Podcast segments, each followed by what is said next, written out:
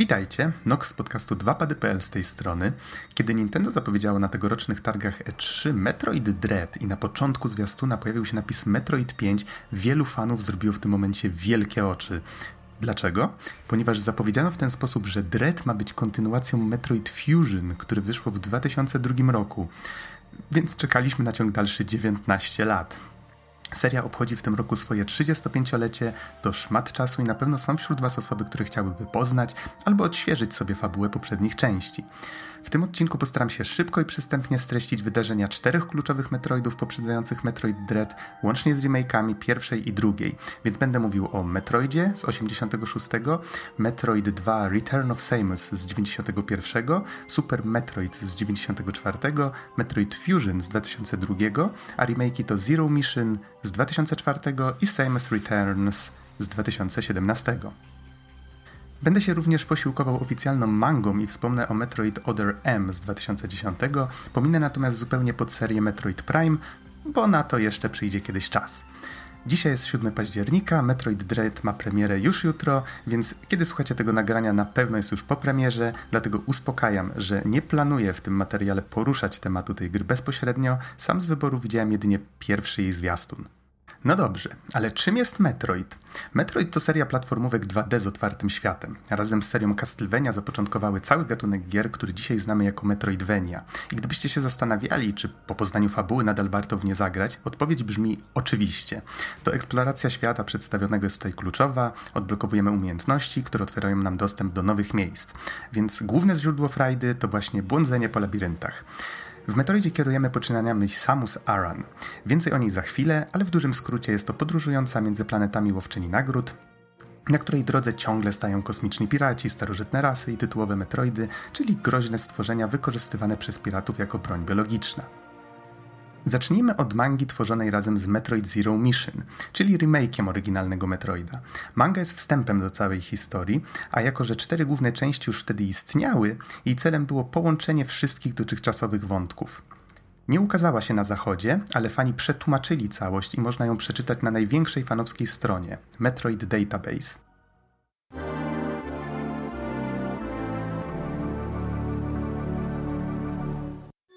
Akcja dzieje się w kosmosie. Planety sprzymierzają się w ramach tzw. Tak galaktycznej federacji, a Seymus jest zwykłą trzyletnią dziewczynką żyjącą z rodzicami w jednej z wielu kolonii, nazwanej K2L.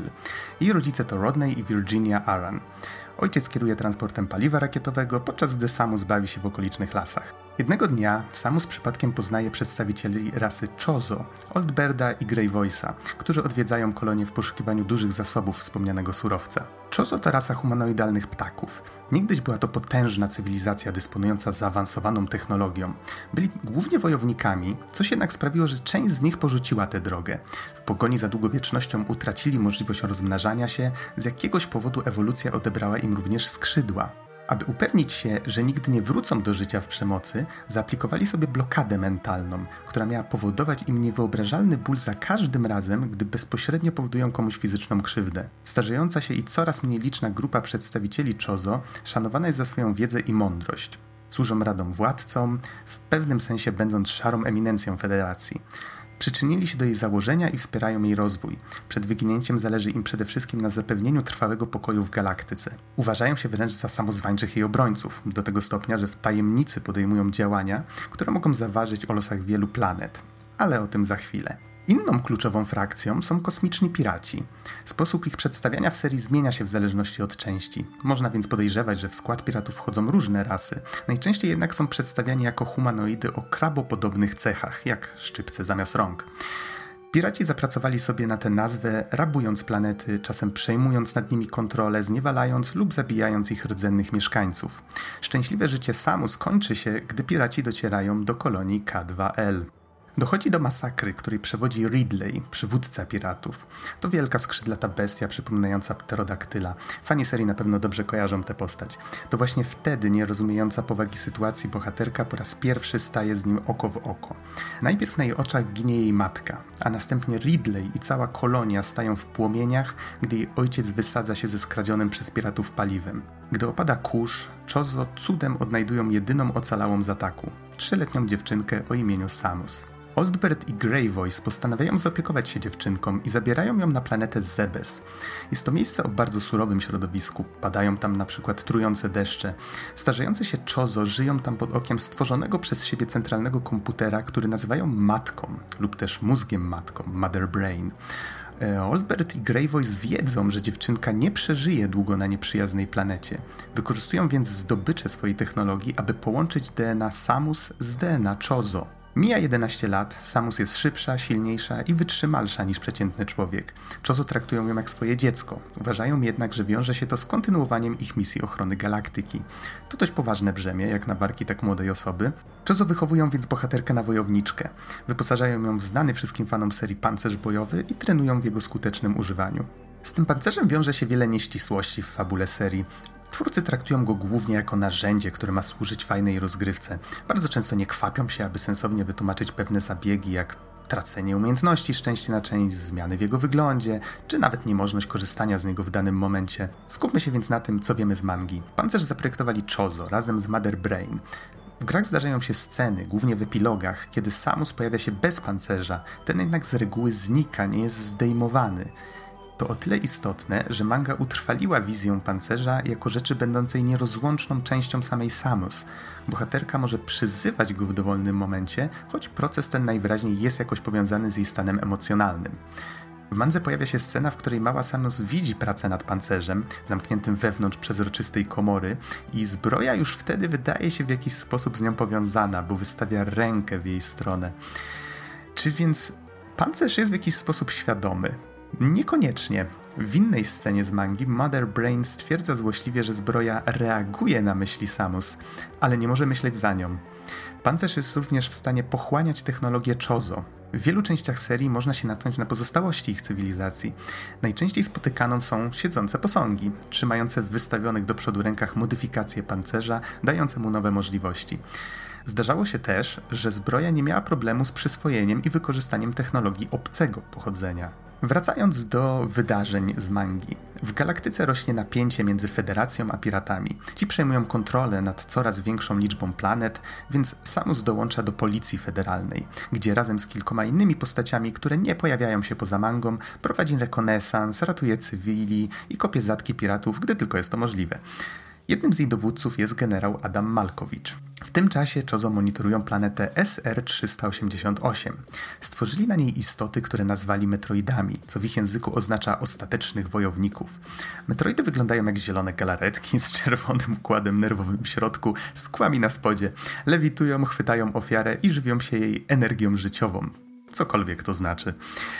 Chozo mieli swój cel w stworzeniu tych niebezpiecznych stworzeń, ale zostawmy to na razie na boku. Do tego jeszcze wrócimy. Ich plany zostają przerwane nagłym atakiem piratów na Zebes. Powód? Mother Brain.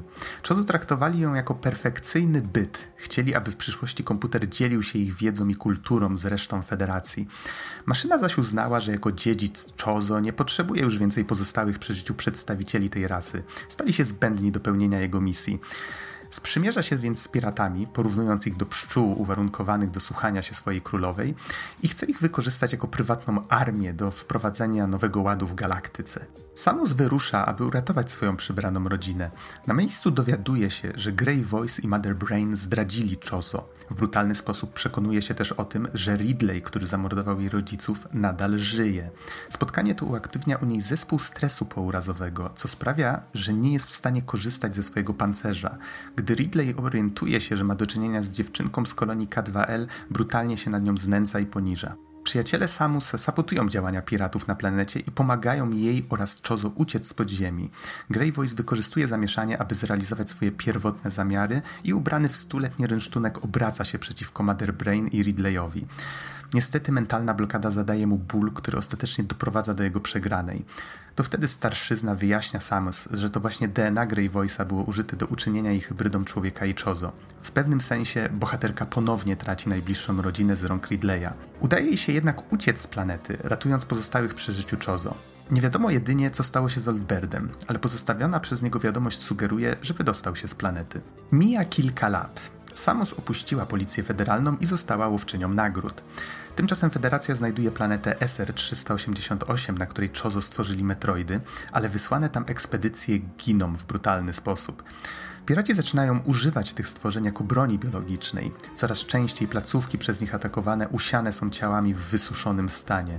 Konflikt z piratami przeradza się w regularną wojnę. Zaczyna przybywać im sprzymierzeńców, przeprowadzane są ataki terrorystyczne, policja federalna coraz częściej korzysta z usług łowców nagród, aby radzić sobie z problemem. Tymczasem Mother Brain przeradza Zebes w fortecę. Zdesperowana federacja postanawia wysłać tam jedną osobę na misję infiltracyjną w celu zniszczenia komputera. I wybór pada właśnie na Samus.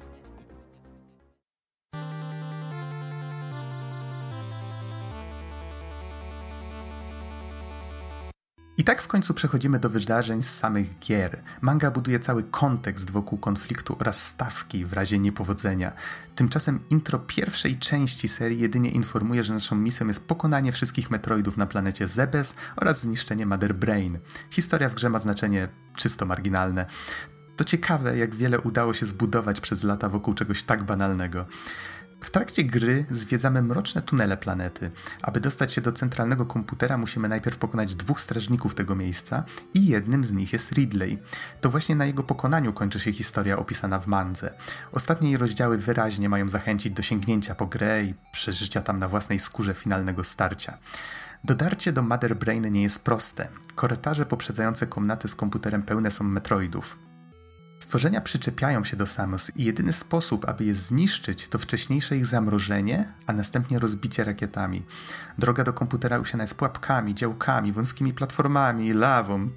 Nawet, nawet to nie jest w stanie zatrzymać Samus i ostatecznie komputer zostaje zniszczony.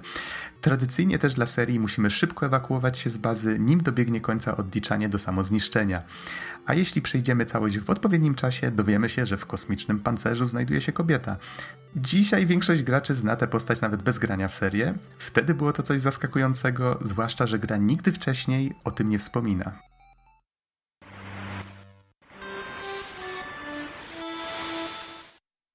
Przechodząc do Metroid 2 Return of Samus, udało nam się powstrzymać Mother Brain, ale co dalej?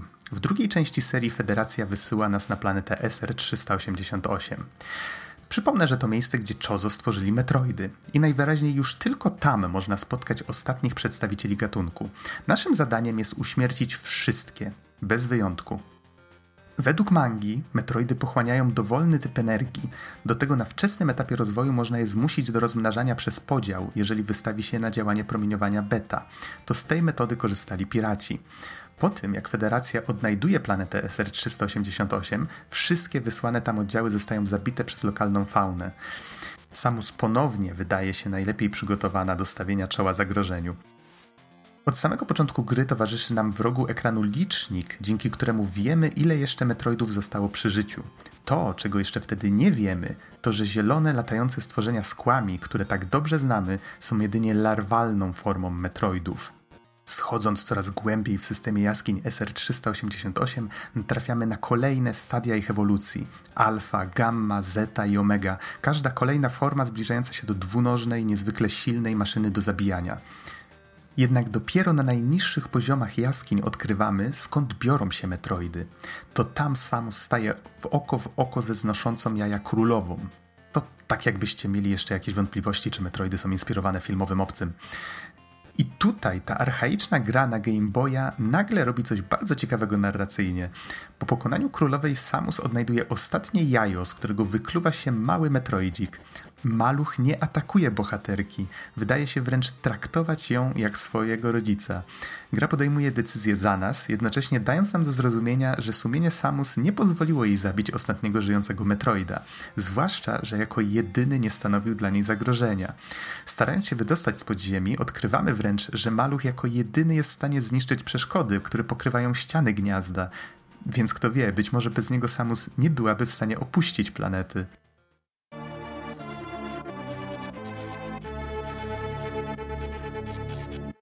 Następną grą w serii jest Super Metroid z 94. Zaczyna się słowami Ostatni Metroid znajduje się w niewoli, zapanował pokój w galaktyce. Tymczasem już na ekranie powitalnym widzimy, że w stacji naukowej, której Samus przekazała malucha, stało się coś strasznego. Odwiedzamy to miejsce w prologu, wokół znajdują się ciała naukowców, maluch gdzieś przepadł. Gdy znajdujemy go leżącego samotnie w jednym z pomieszczeń, nie spodziewamy się jeszcze, że jest to zasadzka. Ridley, cały i zdrów, atakuje nas z nienacka, po czym kradnie malucha zamkniętego w przezroczystym pojemniku i uciekając niszczy stację, zmuszając Samus do szybkiej ewakuacji. W pogoni za przywódcą piratów ponownie trafiamy na Zebes. Jednym z pierwszych miejsc, jakie mamy okazję odwiedzić, jest zniszczona komnata Mother Brain. Nie wygląda na to, aby od naszej ostatniej wizyty coś się zmieniło. Dopiero przechodząc przez to miejsce ponownie, natrafiamy na grupę piratów. Na pewno nie byli tu przypadkiem, więc ruszamy, aby zbadać, co naprawdę dzieje się na Zebes. Eksplorując planetę odkrywamy, że nie tylko Ridley wrócił do żywych. Stawiając czoła jemu i pozostałym strażnikom bazy, trafiamy ostatecznie do miejsca, które niebezpiecznie przypomina stare komnaty Mother Brain.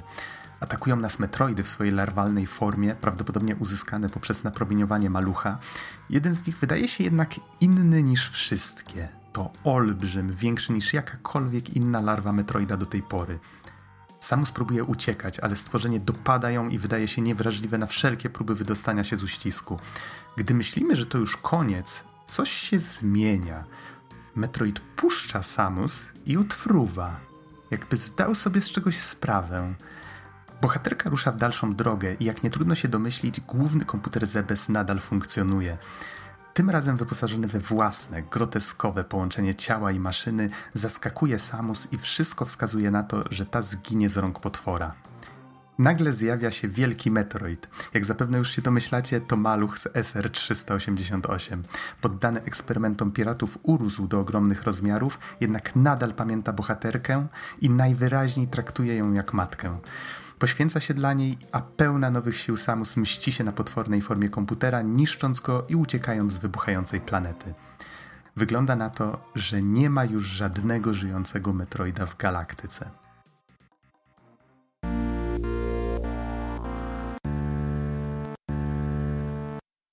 Pora przejść do Metroid Fusion, istnej historii z dreszczykiem. Gra nadal świetnie trzyma w napięciu i jest zdecydowanie najbardziej rozbudowaną narracyjnie częścią głównej serii. Wszystko zaczyna się od Hitchcockowskiego trzęsienia ziemi. Statek Samus z niewyjaśnionego powodu rozbija się na asteroidzie. Uratowana przez Federację trafia na stół operacyjny, jednak wciąż jest w swoim pancerzu. Naukowcy nie są w stanie go zdjąć. Muszą coś zrobić, aby uratować jej życie. Dowiadujemy się, że wynajęto ją do ochrony zespołu badawczego na planecie SR-388. Tam natknęła się na formę życia, jakiej nigdy wcześniej nie spotkała. Przypominający lewitującą amebę pasożyt zaatakował jej pancerz, po czym pośpiesznie opuściła planetę i rozbiła się tracąc przytomność. Chirurdzy postanawiają usunąć elementy pancerza. Gdy docierają do jego wewnętrznych warstw, odkrywają jednak, że jest zbyt mocno powiązany z organizmem Samus i dalsze działania mogą ją zabić. Ratunkiem okazuje się szczepionka stworzona z genów Metroida. Skąd Federacja dysponuje czymś takim? Na razie nie wiadomo. Samus wraca do siebie, jednak jak sama stwierdza, jest już czymś innym. Federacja przydziela jej nowy statek, narzucając jej również współpracę z pokładową sztuczną inteligencją. Gra zaczyna się, gdy bohaterka reaguje na sygnał SOS wysłany przez stację badawczą na orbicie SR-388, gdzie trzymano elementy pancerza, które z niej zdjęto. Jest to ogromna baza kosmiczna z wieloma biomami zamkniętymi w osobnych sektorach. Niestety wygląda na to, że wszelkie życie na stacji jest infekowane przez pasożyta X, na którego Samus jest już odporna. Jest w stanie pochłaniać go, lecząc się i przejmując jego umiejętności. Wróćmy na moment do mangi, ponieważ dla zwiększenia dramatyzmu specjalnie pominąłem jeden ważny szczegół. Chozo uważali planetę SR-388 za niebezpieczeństwo większe niż kosmiczni piraci. Wykryli na jej powierzchni pasożyta, którego nazwali X – fruwające stworzenia podobne do ameb, potrafiące przejmować wygląd, umiejętności, a nawet wspomnienia swoich ofiar. Twierdzili, że gdyby X wydostał się z planety, mógłby zagrozić życiu w galaktyce.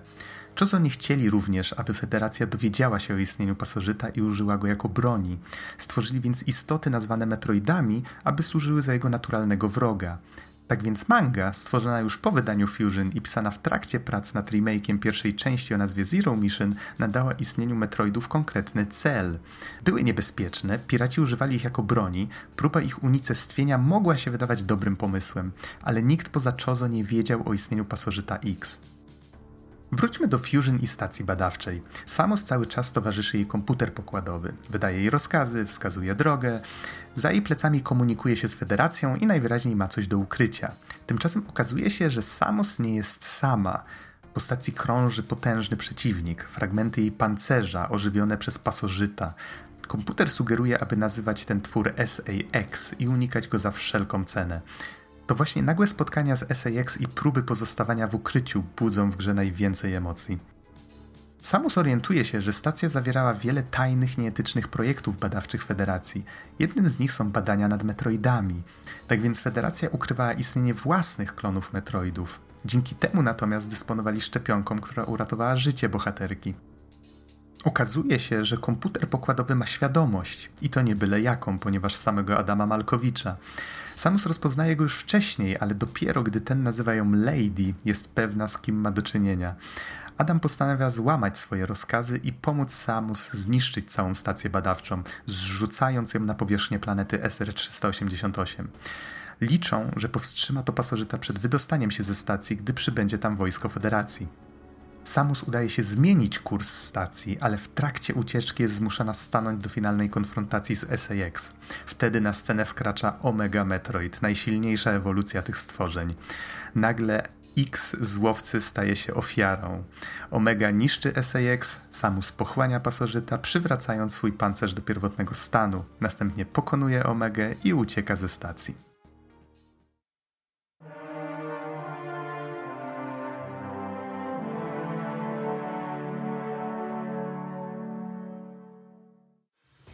Metroid Dread ma być bezpośrednią kontynuacją Fusion. Celowo pominąłem jednak jedną część z 2010 nazwaną Metroid Other M. Nie jest to numerowana część, bardziej spin-off z pomysłami nawiązującymi do innych Metroidów i mangi. Akcja Other M toczy się zaraz po Super Metroidzie, przed Fusion. Samus reaguje na sygnał SS ze stacji badawczej Federacji, spotyka Adama Malkowicza razem z oddziałem żołnierzy.